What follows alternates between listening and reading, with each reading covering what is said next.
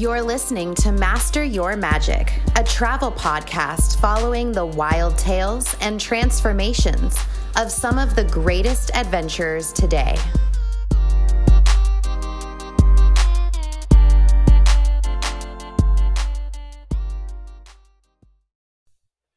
Hey, everybody, welcome back to the Master Your Travel podcast. I have a very special and exciting guest who kind of left me on a cliffhanger last time we were talking, and I have not yet heard the end of her amazing story. So I'm excited because we're going to kind of backtrack today so that you can hear the beginning of this amazing story and she can finish it up for us. And um, let me introduce her. Amy Yip is the founder of AmyYipCoaching.com. She's a life transformation and mental fitness coach who works with high achieving women to let go of the shoulds and be the author of their own life story. Because if you don't tell your story, someone else will. After more than 16 years of building and leading global teams in organizations like Google, Clorox, and Booz Allen, Amy left the corporate world in January 2020, sold all of her belongings in her New York City apartment, and took a one way flight to Ghana with her husband to volunteer at a breast cancer nonprofit. The plan was to volunteer until May, then travel the world. But COVID changed those plans, and she ended up stuck in Ghana for seven months. One of her greatest learnings on her life journey so far is that your mindset, not your circumstances, make all the difference in your happiness and success. Woo, girl, that's an amazing bio, and I love it. Amy, I'm going to pass it over to you so you can say hi to my tribe and introduce yourself. Hello, hello, and thank you for having me. So, um, you know, yeah, I'm Amy Yip. I'm a life transformation and mental fitness coach. And uh, I started, I was born and raised in the Maryland area. You know, most people end up always staying here. So I always knew I wanted something different. And in my mid 20s, moved to California, lived in LA for four years, then San Francisco for five years. And then my husband, who was then my boyfriend at the time, was living in LA. We decided to move in together, moved to New York, figured we should do that before we get too old. And then after that, I mean, that was our launching point for Ghana.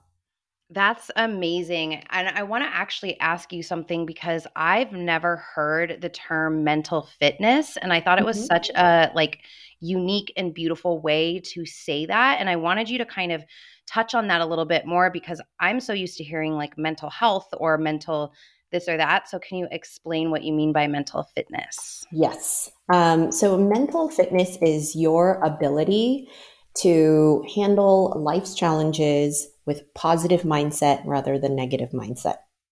And it is essentially, uh, you know, you can think about it in parallel to physical fitness. So if you're physically fit, you could climb big mountains, you would not be stressing your body, you know, but if you're not physically fit, you'd be climbing a big mountain and you'd be huffing, you'd be puffing, you'd be sweating, you'd be all sore, right? Same thing with mental fitness. The more mentally fit you are, the more you'll be uh, better you'll be able to handle life's challenges and the thing that's happening all around us now with covid the you know politics and social unrest those are like mountains of challenges. And so for many of us, we don't have the mental fitness to be able to handle that. So what ends up happening? We're stressed, we're frustrated, we're anxious, we're upset. And if you're mentally fit, you're better able to handle what comes your way because you know what? Life will always throw crap at us. Oh my and God. So being able to handle that. Yeah. You're speaking my language right now. Like so literally today is kind of like a weird day and i didn't even know but it's like today's day of the dead uh mm-hmm. dia dia oh. de los muertes yeah. or muertos i should say um but it's also the the anniversary of the day my dad passed away last mm-hmm. year um they just kind of happened to fall on the same day but i was like reflecting on last year i was like oh my god like it like shit was hitting the fan right around this time last year. It was when the election was happening mm-hmm. and everybody was losing their shit. COVID was like full force. People were going right back into lockdown. My dad had just passed away and I ended up getting these lilies from his death and my cat ate the lily and got like poisoned from it and had to get rushed to like the emergency room. He's he's okay right now, but um it was like everything came crashing down on me and it's so funny because one question I want to ask you um mm-hmm. is what exactly like so when you go to a gym you lift mm-hmm. weights to become stronger or you run on a treadmill to become stronger. You know we all have these different tools and like you know i have these ways about myself when things are really bad that i'm like well shit like now i want to like smoke a cigarette or something like that but it's like that's not the thing that's actually going to help. So i would love for you to touch a little bit on like what are the tools that people use for mental fitness that can really help? Yeah I love the fact that you use the analogy of using weights at the gym because it's the same thing. And I also want to caveat that um, mental fitness is not the equivalent of mental health because a lot of times when I say mental fitness, people think, oh, it's like mental health and, you know, something's wrong with me and I need to fix myself. So it comes from the perspective, just like physical fitness, that you are good just where you are, but can you be 1% better today than you were yesterday? Mm. Right. I there like was there was a guy Maynard who climbed Kilimanjaro without limbs. So it doesn't matter where your starting point is, you can become more physically fit, you can also become more mentally fit. And mental fitness is about being proactive, not reactive. Mm. And so, you know, I want to make sure that that's distinguished between mental health and mental fitness. So when it comes to mental fitness, essentially, there's been a lot of research done, and it's like a culmination of a lot of that research. And what they found is there are three muscles that make up mental fitness. So it's kind of like, you know, your bicep, your tricep, and your shoulders, you know. Right. So you can think of it as three different muscles, and those three different muscles work together. So one of the muscles is called the saboteur interceptor and what the research basically finds is, and, and you could think of this as the survivor brain. And essentially, what our brains were created to do was to look for danger, right? Back to our caveman, cavewoman days, we were constantly looking for that saber toothed tiger. And when is it going to come after me? And I've got to always be careful. And mm-hmm. we all tend to have this survivor brain and it's it's a good thing because when saber-tooth tiger comes, you want to be ready for it, right? The thing is if you're constantly looking around for the saber-tooth tiger, that's not good.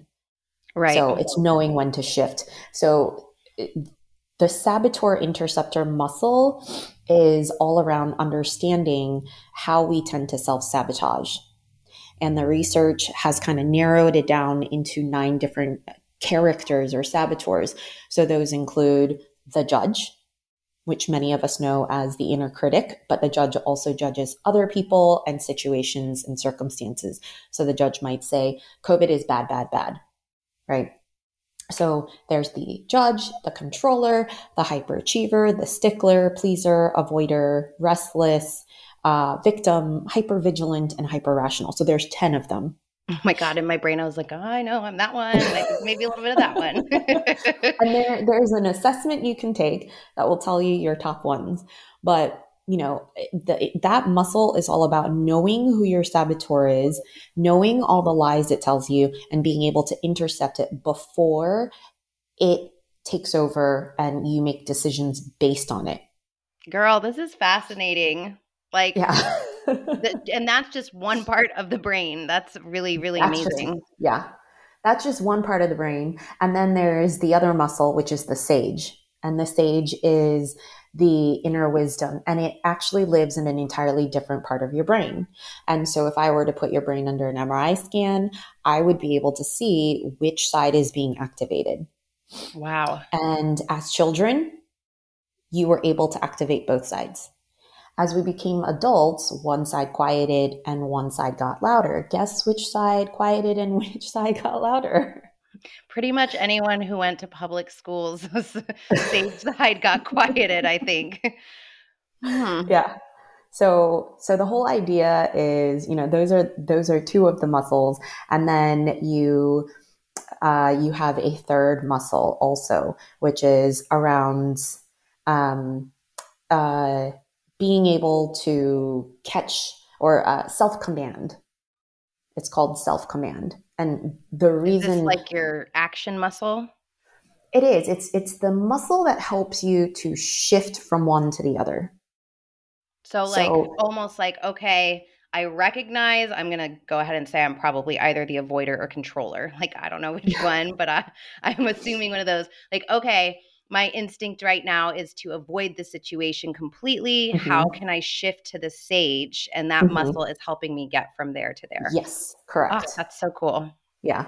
And and be, because when you're uh, emotionally triggered by one of the saboteurs, it is hard to just be like, oh, let me shift to the sage part, right? Like, eh, so the self command is a muscle that you can build to be able to shift mm. go into that sage. So those are the three muscles. That's what mental fitness is all about.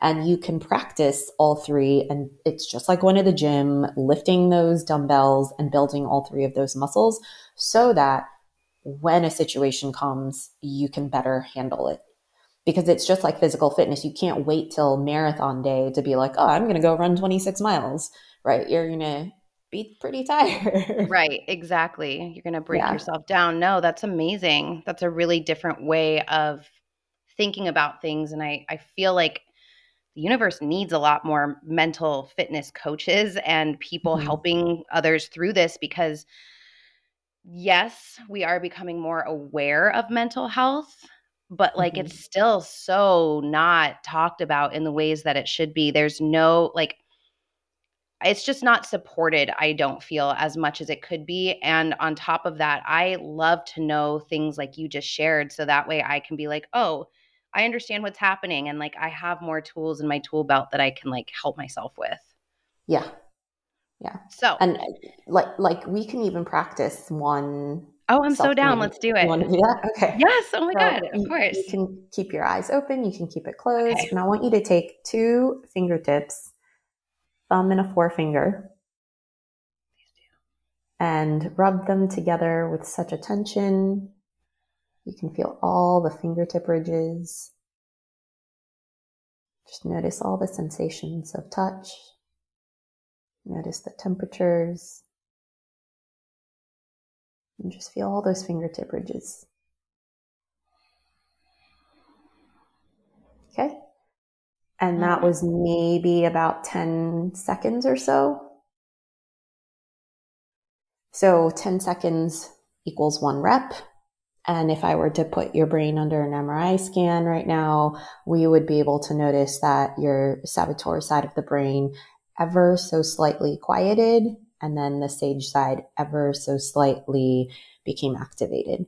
And obviously, that's like yeah. doing one bicep curl. It's not going to change anything, you know, like major, but imagine if you do it longer. What about that makes things shift? Is it that you're, I mean, is it that you're distracting yourself from this ego sided place, or what exactly makes things move? Because I do it, feel calmer. Yeah, it's about focused attention. So that's just one of many different ways you can do things with um, different sensations. So you could do it with smell, you could do it with listening, you can do it with uh, like visuals and looking at things. You can even mm. wiggle your toes and feel all 10 of your toes as you wiggle them around and really focus on that. So it's very much about focused attention and being present um, for many people who have a mindfulness practice, right? Like it's very similar. Mindfulness practice is sort of a form of self command. Mm. But let's say that you're in the middle of a meeting or in the middle of something where you can't close your eyes. Like for most people, if you're in a meeting, someone says something that pisses you off, you can't be like, oh, I'm going to step out of here right now and meditate for 10 minutes and I'll be back. You can't do that, right? But you can keep your eyes open and you can do this fingertip thing. Nobody will know you're doing it, but you can have a focused attention and shift. That's amazing. Wow. Mm-hmm. Thank you so much for sharing that. That was of very course. Very great way to start off the podcast. it's something I'm super passionate about, so I'm always happy to share it. oh, cool. Well, I hope, I mean, I would love to get a coaching session with you someday. So I hope anybody else listening that felt like that kind of shift too, I'm like, go, go after this girl. Um, so I would love to ask mm-hmm. how you got from A to B because you used to be a part of the corporate world, hardcore corporate world. Can you explain, like, you said, were you in LA at that time or what was happening then? So I would say that the start of my journey um, of really wanting a big shift was when I was in the Bay Area. So I was a brand manager in corporate America at Clorox on Hidden Valley Ranch dressing. And wow. I yes, do most, love ranch dressing. I'm not going to lie, but it's probably really bad for me. Most people don't realize Clorox owns Hidden Valley Ranch dressing. So that kind of freaks me out. there's an, You're like, yeah. I could go into detail about it, yeah. but I won't. yeah, I, I, won't go into detail. But, you know, we were launching a Greek yogurt dressing at the time. And I still remember sitting in a room with our team lawyer and asking, what's the minimum amount of Greek yogurt we have to put into the dressing to legally be able to call it Greek yogurt dressing? And I just sat there and I'm like, wait, is this really what my life has come to? Like, uh, I'm tricking the consumer into buying this product that's not even good for them and doing it in a way that I'm just like thinking about cost savings. And it just, it went against all my values and the things that matter to me. And so at the time, I had quit my job at Clorox. Uh, and I was going to do this like eat, pray, love thing because I had no clue what I wanted to do next. I just knew I wasn't happy and being in that job wasn't going to help me figure out what was next. Right. What was your, I guess, eat, pray, love plan at the time? Uh, it was so I was taking barista lessons because I figured there's coffee shops all over the world. Oh, cool. and if I run out of money, I could work at a coffee shop. And Mark uh, lady. Uh-huh. My, my, plan was I would start in Tanzania. Uh, I would I found a nonprofit over there teaching women business skills. I've always been really passionate about working with women, empowering women. Very so cool. I ha- was going to go to Tanzania and then I was just going to travel indefinitely around Africa and then, you know, through Europe. And I didn't really have a plan. My plan was to not have a plan because I felt like for most of my life, it was always really planned out. Totally. So it was like so, the plan is to not have a plan so I can actually breathe and think about things for a sec. Yeah. Yeah. What made and you if, choose Tanzania? Uh, it was a friend told me about Kilimanjaro. yeah. Kilimanjaro was right did there. climb it?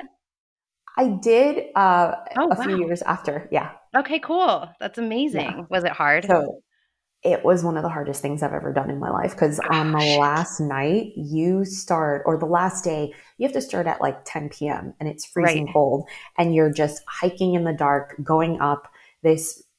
The, the ground is made of these small little pebbles. I think they call it scree. So you take one foot up and you slide down a little, and you take another foot up and you slide down a little. And it just feels like this ongoing thing. And you look up and you just see like headlamps, everybody's headlamps going oh, to forever. And you're just like, oh my gosh, how long is it going to take me to get there? And your water freezes when you get to the top. So you have to like keep it close to your body. Like it's just, and and it's hard to breathe and yeah i remember a few times i was like oh i'm just gonna sit down and our guide was like no you're not because you're not getting back up if you do so oh, you wow. need to not sit down yeah so like mostly because like you could get frostbite or just like fatigue like it, the cold will just make you want to sleep the the cold and also the high altitude because it's right. over, over 19,000 feet. So you're just so exhausted. And he's like, once you sit down, you're not going to want to get up. So you're not sitting down. You know, like what he would not let guide. me sit down. yeah. I was like, oh, but just a little bit. He's like, no. no. wow. Yeah. So you made it to the top. Yeah. And wow. Was, and I cried when I got to the top because it was like the sun was coming out of the clouds. It was absolutely stunning. And this was like seven days of trekking, you know, and so I was just ecstatic to be up at the top and That's it was just beautiful. gorgeous. And you could see the clouds. So you were like above the clouds. It was amazing. Wow. Yeah. So how did that just that moment because I know you have so many other stories, but like how did that change things for you? It made me realize that if I put my mind to anything, I can do it. Um, I also realized just how much beauty there is in the world. Like, I mean, I've seen a lot of beautiful things, but it was just another reminder, you know, that yeah. there's beauty everywhere, no matter where you go, what country. Because also, I've often had people ask me about Africa and they're like, why would you go to Africa? It's not that pretty, you know? I'm like, mm-hmm. You're like, no, you it actually know. is. Yeah. yeah. It's actually gorgeous. So just stigmas people don't know. yeah. Um, so it was it was one of my favorite trips and go, just going to Tanzania. I went to the safari. I um, went to the beaches. Like I did a lot of things while there. I think I was there for like a month. Okay, um, what like what did you stunning. see on your safari? Because I've always wanted to do that, and I'm like, I don't like, I don't know. Is there, you know, hippos. Like I just think of Jumanji, the movie. I'm like, am I going to get eaten by something? And I mean, I'm down to go, but I want to. I kind of just want to know. There are definitely all kinds of animals, uh, but if you go with a good group, a good guide, they will keep you safe. Uh, mm-hmm. Uh, the, the scariest two moments were probably one at night, all the animals come out. So you have to mm. be careful when you go to the bathroom you're really like you have to you have to open up your tent and kind of take a flashlight and flash it around to scare them but it is kind of scary because you open it's pitch black and you see all these eyes all over yeah you just what? pairs of eyes in the dark. You don't see the animal, just the eyes. And I, I was like, do I really have to pee? And I'm like, You're like, I no, really I don't. I can hold it till morning. I just that's, ran. That's when you need to pack one of those. Um, they have those things that you can pee in in, oh, yeah. your tent, like for girls. Like I've never had one, but I know some of my friends have had them, and I'm like, at that point, I would probably carry that with me. Yes, I didn't think about it, but if you ever go, I would highly recommend that. Okay, um, perfect. Good, yeah. like good to think about. yeah. What did you see? Did you see like lions and stuff? Saw everything. Um, saw lions, saw um, impalas, saw buffalo, saw. Um, we saw most of the big five. The one that we didn't see was the rhino. So we saw giraffes and elephants, and yeah. Wow! Did you see um, hyenas? Yes. I don't know why I really love the animal hyena, which I know sounds really weird because people are like, you know, they those have a bad reputation but they are they seem very like interesting very very interesting animals. Yeah we we saw lots of stuff and up close like there was a baby cub, cub lion just literally a foot next to our jeep just wow. Yeah. That's amazing. So you get to see everything up close. It's it's pretty amazing. Yeah. Ah so cool. Okay, we got way off track, but I loved it so much. so let's backtrack. You had just quit Clorox. You were thinking of going to Tanzania, and then yes. what exactly went down there? so I always believe things happen for a reason, right? Like, so mm-hmm. I ended up not going. So the day that I found flights that I was about to buy, I got a message on LinkedIn from a recruiter from Google and it was for this amazing role. It was a global marketing role. I'd be leading a team. I'd get to travel around the world. And I would be using marketing to help people lead happier, healthier lives through food. And when he contacted me, I was like, wait, what? this is a real role? you know? Mm-hmm.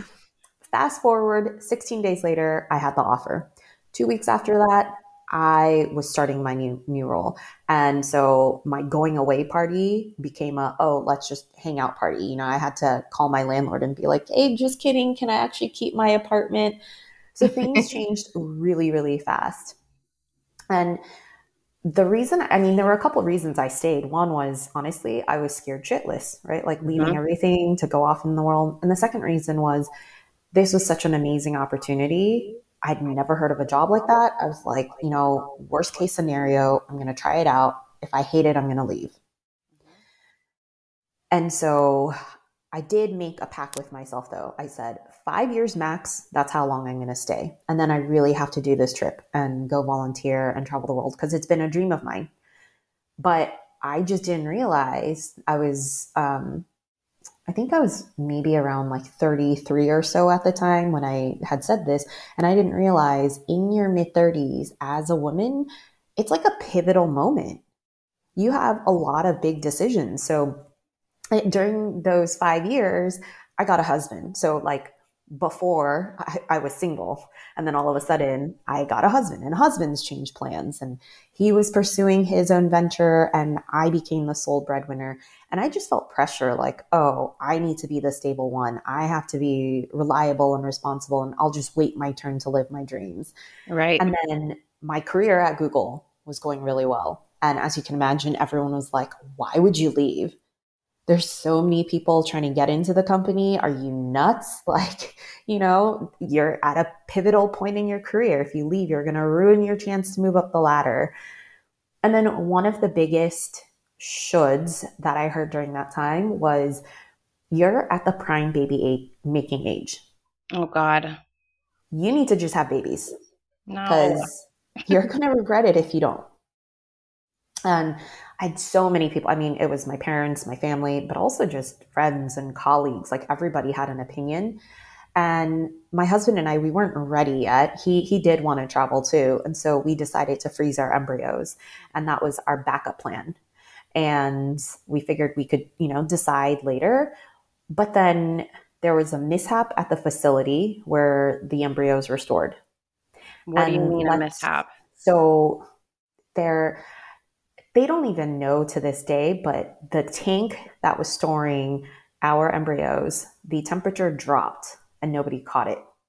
And they're not sure why the temperature dropped. And so they basically told me, we don't know the viability of your embryos until you plan to use them because some of some of some of the embryos in there were viable, some were not, some of the eggs were, some were not, and they just didn't know. Oh my and God, so, you're like, you assholes. yeah. And, better yet, they sent an email on a Sunday and you call them and they're closed. No. I woke up, I still remember, I woke up in bed, 9 a.m., got this email, and I'm like, uh, is this real? Is it Yeah, you're scam? like, this is how you communicate this with yeah. me? What is wrong mm-hmm. with you? And they weren't even open. You could you they gave you a number to call them. I called and they were like, Oh, we're not open today. You could call back on Monday. And I'm like, screw you. yeah, you're like perfect. Way to give me a mini panic attack on my Sunday morning and not even be able to handle it. Mm-hmm. Mm-hmm. So that was pretty much the point where I, I, I honestly hit rock bottom, right? Wow. Um, yeah. I I'm not religious, but at that moment I was like, maybe God's trying to tell me something. Mm-hmm. Yeah. maybe it's a sign I should just buy a white picket fence and settle down and do normal people stuff. And and so I ended up, that was kind of the, the start of my long self help journey. And so for the next probably seven or eight months, I read every single book out there. And, you know, every Brene Brown book, all of those books that tell you to discover yourself and, you know, figure out what matters, all those things. And part of the reason I re- chose to read books first was honestly, there was a part of me that felt ashamed for even saying like, oh, I'm not happy with my life and I want something different. Because on the outside, everything was great. Great husband, great job, great family, great friends. Like, what could I possibly want? Right. Like, there's so many other people that have it worse off. Right. And I just felt selfish. So I didn't really tell many people about what was happening. And I just read. And reading didn't really help. Yeah. Um, I got a lot of cool insights, but I'm still like, I don't know if I should leave and go have babies, you know, leave to travel or just stay and have babies. So at that point, uh, my best friend told me about ayahuasca. Do you know what ayahuasca is? Oh yeah, girl. I've had I've had two ceremonies so far. Okay. So yes. okay. So for audience members who might not know what it is, it's basically uh, medicinal plants uh, Peruvians use it, and um, they have ceremonies, a shaman, all that good stuff. And so my best friend told me about it. I had no clue what it was at the time. And she's like, Yeah, there's this thing. It's called ayahuasca. It's supposed to give you clarity. And I was like, That's what I need. I need yeah. clarity. so, Did you do it in Peru? I did. I, I went down. I'm I went so down jealous. to Cusco. I did mine Yeah. in uh, in Joshua Tree, but um, we were supposed to do a five day ceremony in Peru. But the day we were supposed to leave for the ceremony was the day everything shut down for COVID. So I was like, oh shit. So it was Where actually were you going to go? we were gonna go March, like I think it was 13th or something, 2020. It was like Mhm. right when the airports shut down. Because like at Was it in Cusco? uh, what's that? Was it in the city Cusco? Yeah, Sacred Valley. Yep. Okay. Yeah. Because I, yeah, that's exactly where I went for a five day Cusco. what was the, place called that you went to? Etnikas. I'll get the info from you later, but I definitely want a recommendation. I mean, maybe I'm supposed Okay. to go there. Yeah, maybe it's a sign. Yeah, exactly.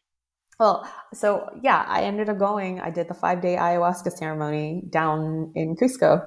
And Um, tell me the secrets. well, well, they always say Mother Ayahuasca gives you what you need, not what you want. oh God, that's Right. true. and so what I wanted was do I just have babies or do I travel? And that's not what I got. I got a lot of really great insight. Like one of the the main pieces of thing that I got was um, you know, I learned just how heavy my armor was. So if you met me three, five years ago, you would not have heard any of this. I had the thickest armor. I was this like strong woman that didn't need anybody's help and I was not vulnerable and I don't ask you for help. Like that was me. Right. And through ayahuasca, I realized that that's not actually strength. It takes more courage to be vulnerable, to be whole, to ask for help. Um, so that was one of the things I got from one of one of the evenings of the ceremony. It's a big But thing. It is It completely It- it- changes your personality to figure something else out like that and your mental fitness and like all the things. So totally. it, it definitely and it was very life changing for my relationship with my husband because prior to that you know he most men want to feel needed and he was like you know i wish you would just need me and i'm like well isn't it better that i want you and that i don't need you like i don't need you i don't need anybody you know and, and so there was always that tension in the relationship um, He's and like, so let me hunt for you, babe. Jeez. yes, exactly. He wanted to hunt for me and care for me and hold me. And I was like, I don't need that.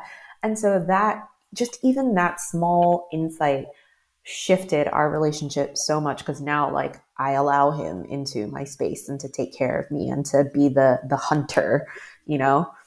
Um That's but really beautiful.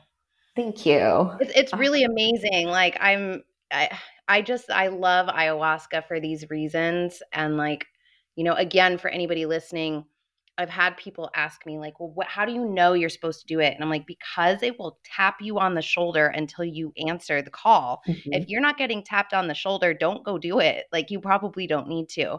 But if for something like somebody's bringing it up to you, if you keep finding yourself wanting to research it or like getting this pull to go do it, it's usually because you're meant to. Yeah, it's it's it's about following the intuition Mm, totally. and, and not the rational mind. Yeah. right? Like we often try to think with our rational mind and we rationalize the heck out of things. And the rational mind was not created for happiness. You know, like we, we've forgotten the intuitive mind. Yeah. That's, yeah, completely agree. So We're starting to find it. we, yeah, we, we are some. Yeah. Some It's like are. we're coming back into like a matriarchy. I feel Mhm. like we're starting to use these like feminine parts of ourselves that I think have been a little bit dormant. Yeah. I mean, even Albert Einstein, this is one of my favorite quotes. He said, The intuitive mind is a sacred gift, and the rational mind is a faithful servant. And we Ooh. have created a society that honors the servant and has forgotten the gift.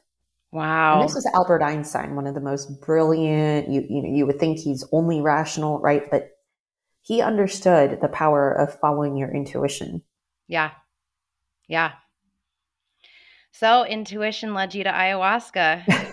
It did. There was there was something. It was interesting. Like she said ayahuasca, and something just called me to it, and immediately, like, I, so I went down. I didn't get the answer, as I mentioned. Dina as I said, um, got all this other great stuff. So I returned home, and I was kind of desperate because five year point was coming up. You know, and everyone's like, "Yeah, you're getting older," and there was just all this pressure.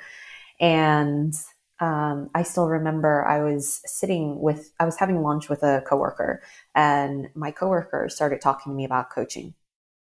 I had no idea what coaching was at the time. And, you know, part of my rational mind said, how could somebody else help me figure it out? Like, you know, I understand plant medicine helping me figure it out, but I'm smart. I can figure this shit out myself. Like I've always figured stuff out, right? Mm-hmm. But I was so desperate. So I was like, fine, I'll give it a go. I'll get a coach.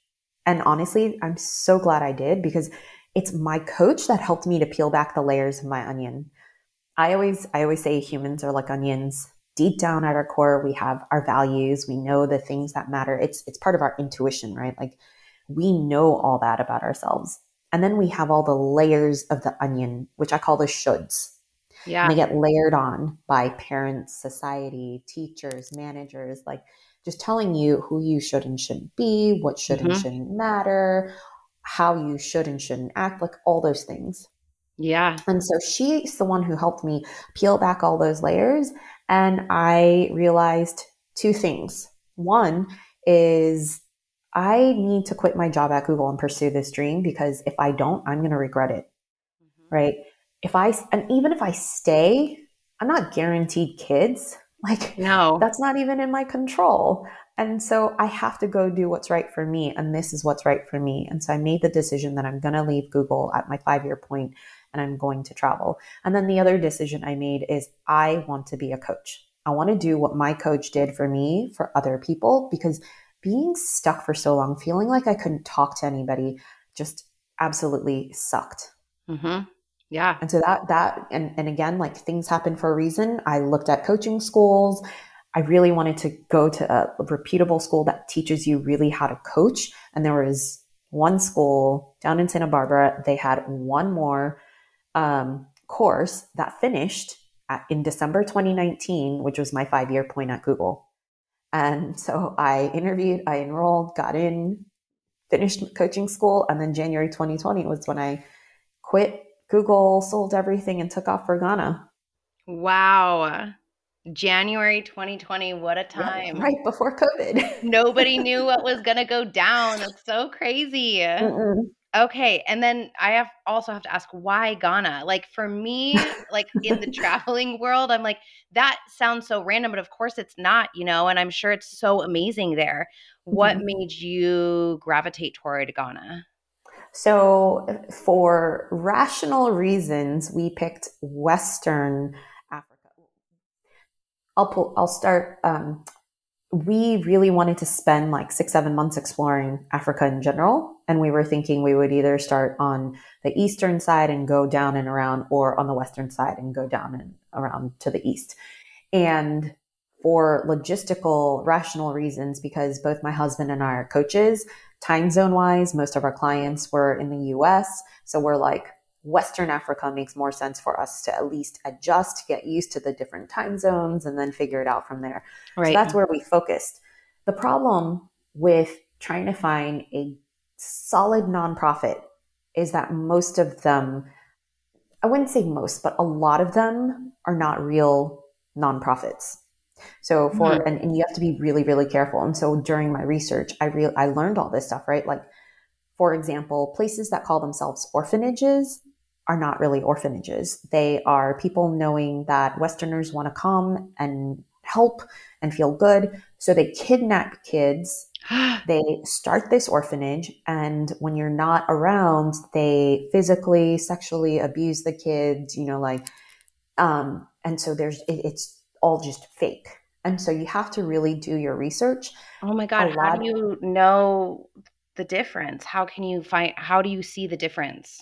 or how can you watch out for it i guess it's it's um the best way honestly is to find somebody that's in africa that you can trust that could find someone local. Because also the other thing is that the small organizations that truly need help don't have the capabilities to go and like start a volunteer organization and to like market to the western world.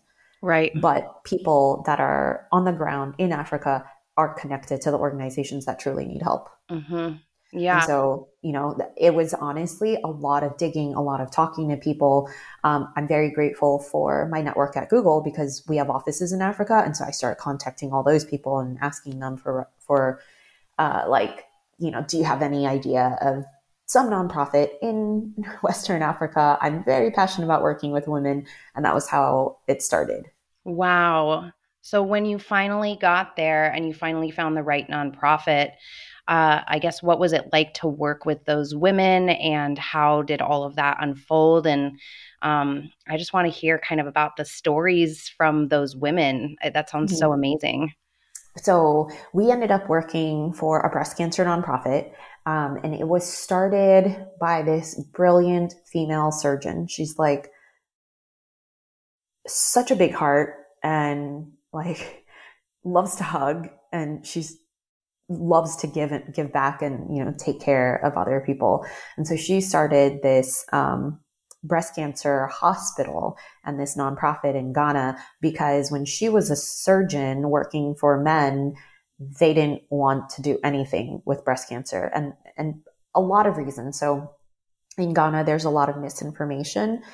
Um, people think that once you get breast cancer it's it's a death sentence so your husbands will leave you your family oh, wow. will leave you you won't have a support system.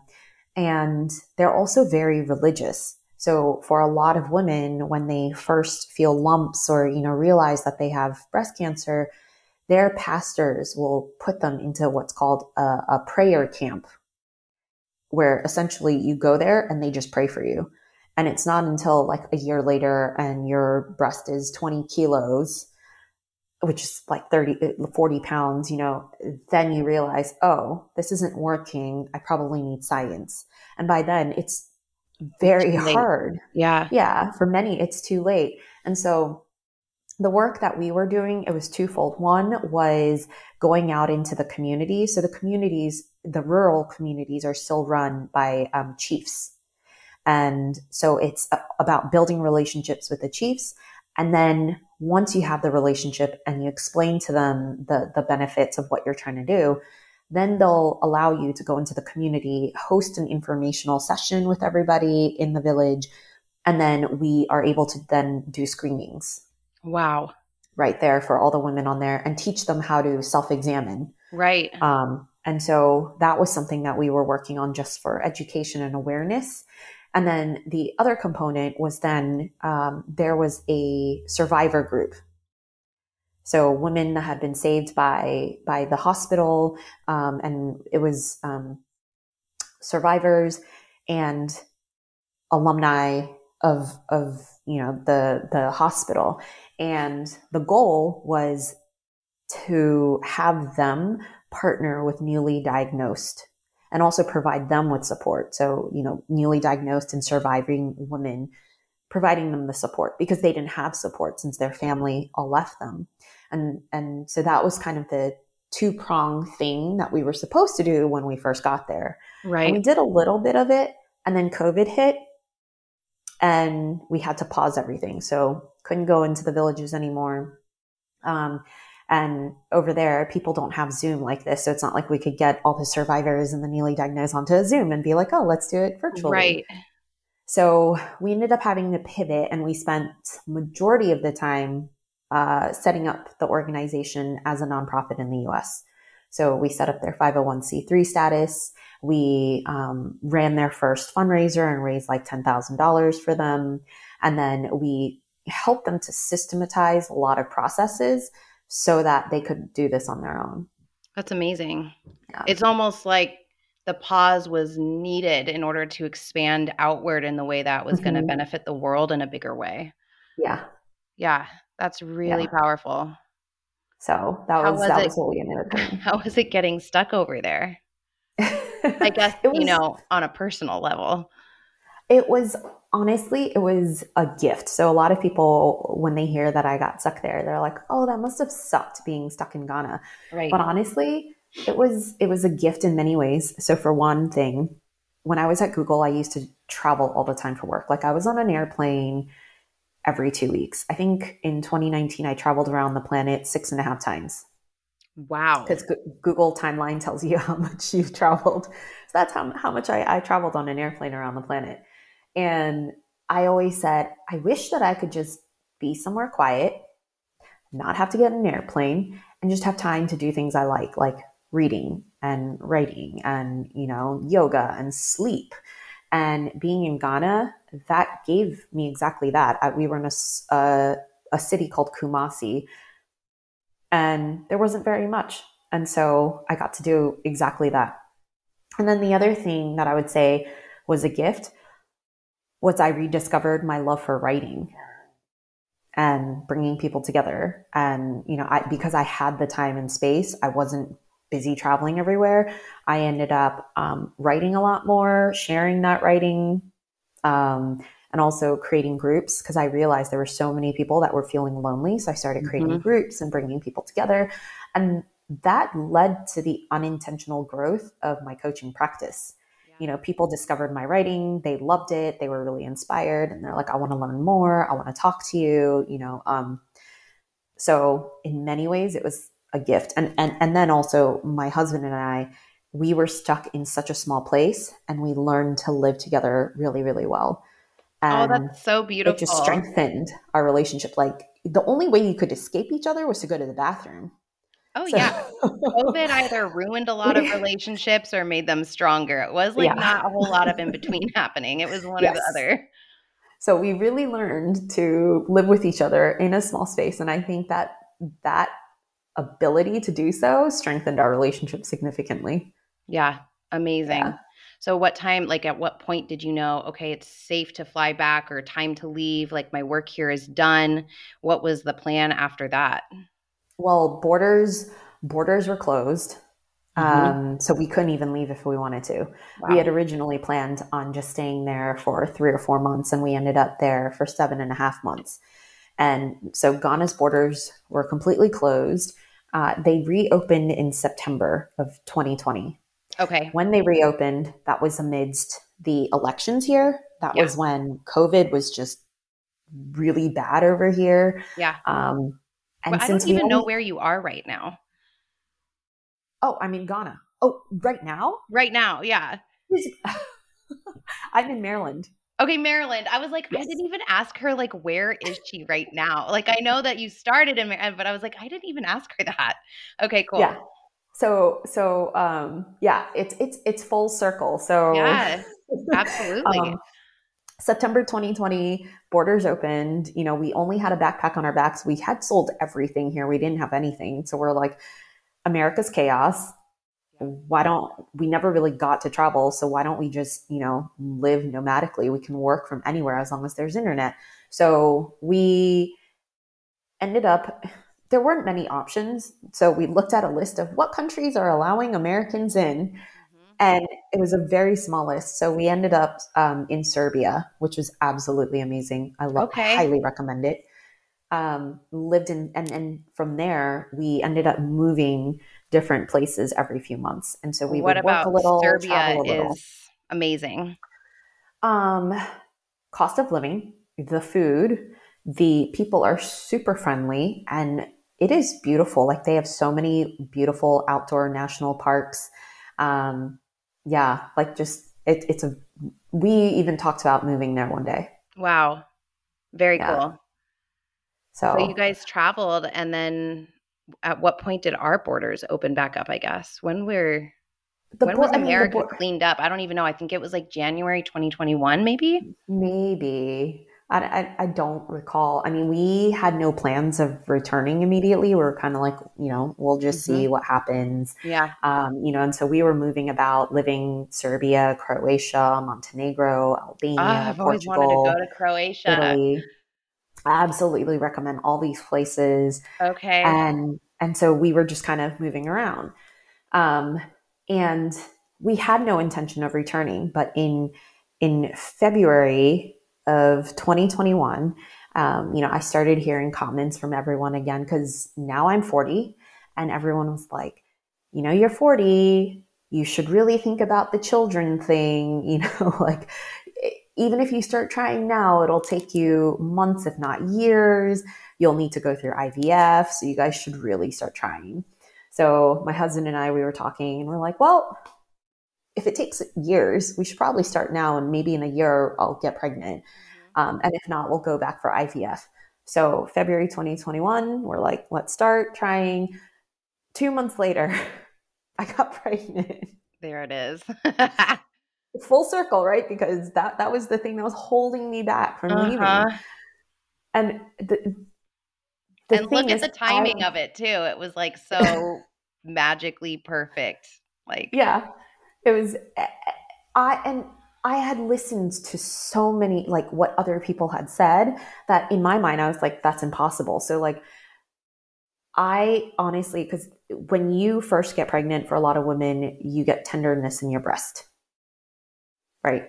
So, when I first started getting symptoms of, of early pregnancy, I didn't think it was possible because it was only two months in. And so I thought that I had breast cancer Oh no! Like there was tenderness, and my boobs were bigger. And because my, I mean, that's also why I went to Ghana and volunteered at a breast cancer nonprofit. Is I have a family history of it, and so I started freaking out, and I was like, you know, it's, it's, it taught, I went to my husband, and I'm like, I think I might have breast cancer. You know, like it just hurts, and you know, it's growing, and you know, like I think I need to see a doctor. And he was like, maybe you're just pregnant. And I'm like, that's impossible. It's only been two months, and everybody says you can't get pregnant so fast at 40.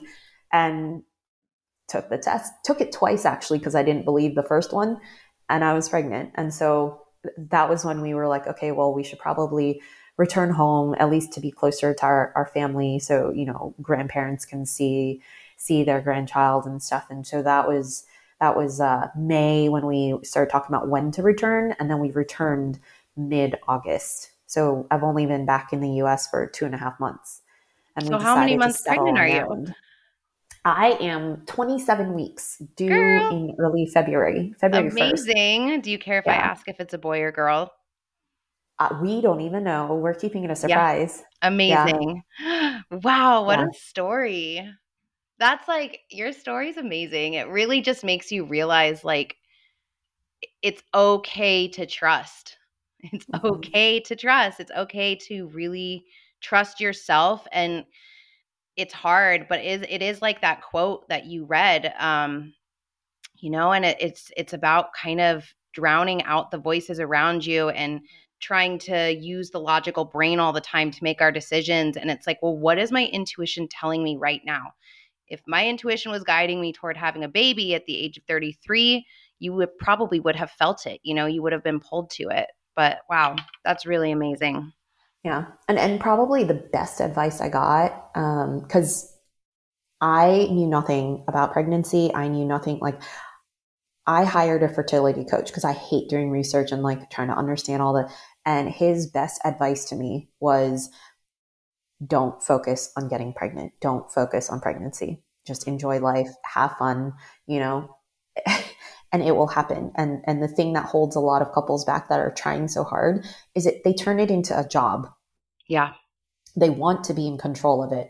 They want to, you know, do everything they can. And the stress of that, for one, it turns it into a job.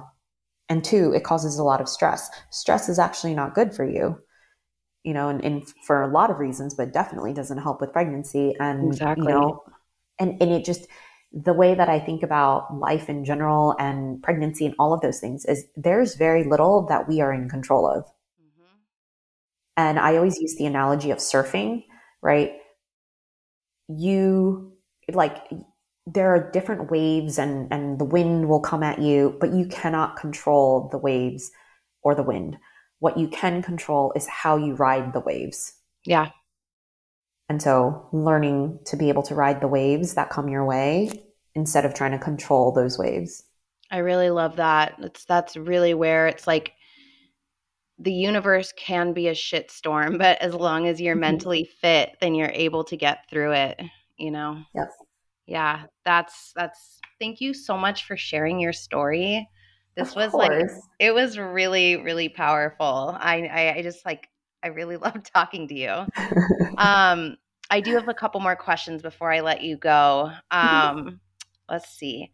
I always ask this. What would you say your magical superpowers are? My magical superpowers. I would say that my magical superpowers are um, there's two that I can think of. One is my ability to hold space and make people feel safe and a sense of belonging. Mm. I've always been really good at that. That's that's what's helped me throughout my whole career. It's what's helped me build friendships. Like I have there's a group of us, seven girls. We were friends since elementary school. Three of us went to kindergarten together.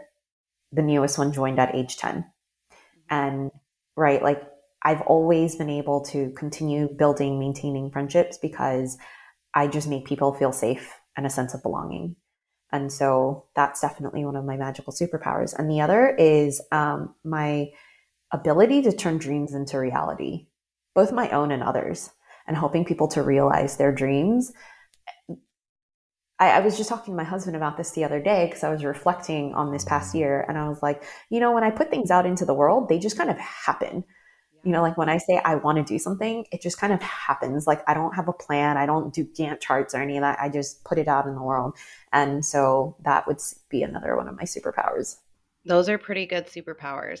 yeah, I like that a lot. I, I don't really have to do anything, but everything just happens. It's perfect. it's definitely magical. Um, and then for those listening, how can people get a hold of you? Uh, they can connect with me on LinkedIn so my LinkedIn is Amy, A M Y C as in cat, Y I P. They can find me on Facebook, Amy Yip Coaching. And of course, my website, they can visit amyyipcoaching.com. And for those listening, you can also get uh, my nine rules for remarkable women workbook for free on my website. Ooh, I will be downloading that for sure. Awesome. And before I let you go, um, do you have anything left over to share with those that are listening and made it to the end? And um, I just want to thank you one more time before I hand it over to you. This was honestly a really cool conversation. And um, as a woman, mid 30s, I am, you know, very much taking into consideration so much of what you said. Um, and I know a lot of, it's really it's really funny because I just had a conversation with somebody close to me um, about this very same thing about letting go mm-hmm. of the mm-hmm. control, about trust, about knowing that there is a real thing such as divine timing. Um, so I really appreciate uh, all your insight. You're so welcome. Yeah. And you know to I, I just want to reinforce the fact that your mindset, not your circumstance, makes all the difference in your happiness and success. And there's there's been even research that says what you're experiencing or what you call your experience, 80% of it comes from your mind. Only 20% is the actual circumstance, which is why two people can be in the same situation or circumstance and be experiencing something very different. And so it really is about your mindset. Wow. Awesome. Thank you. Yeah. Thank you for having me. You're welcome.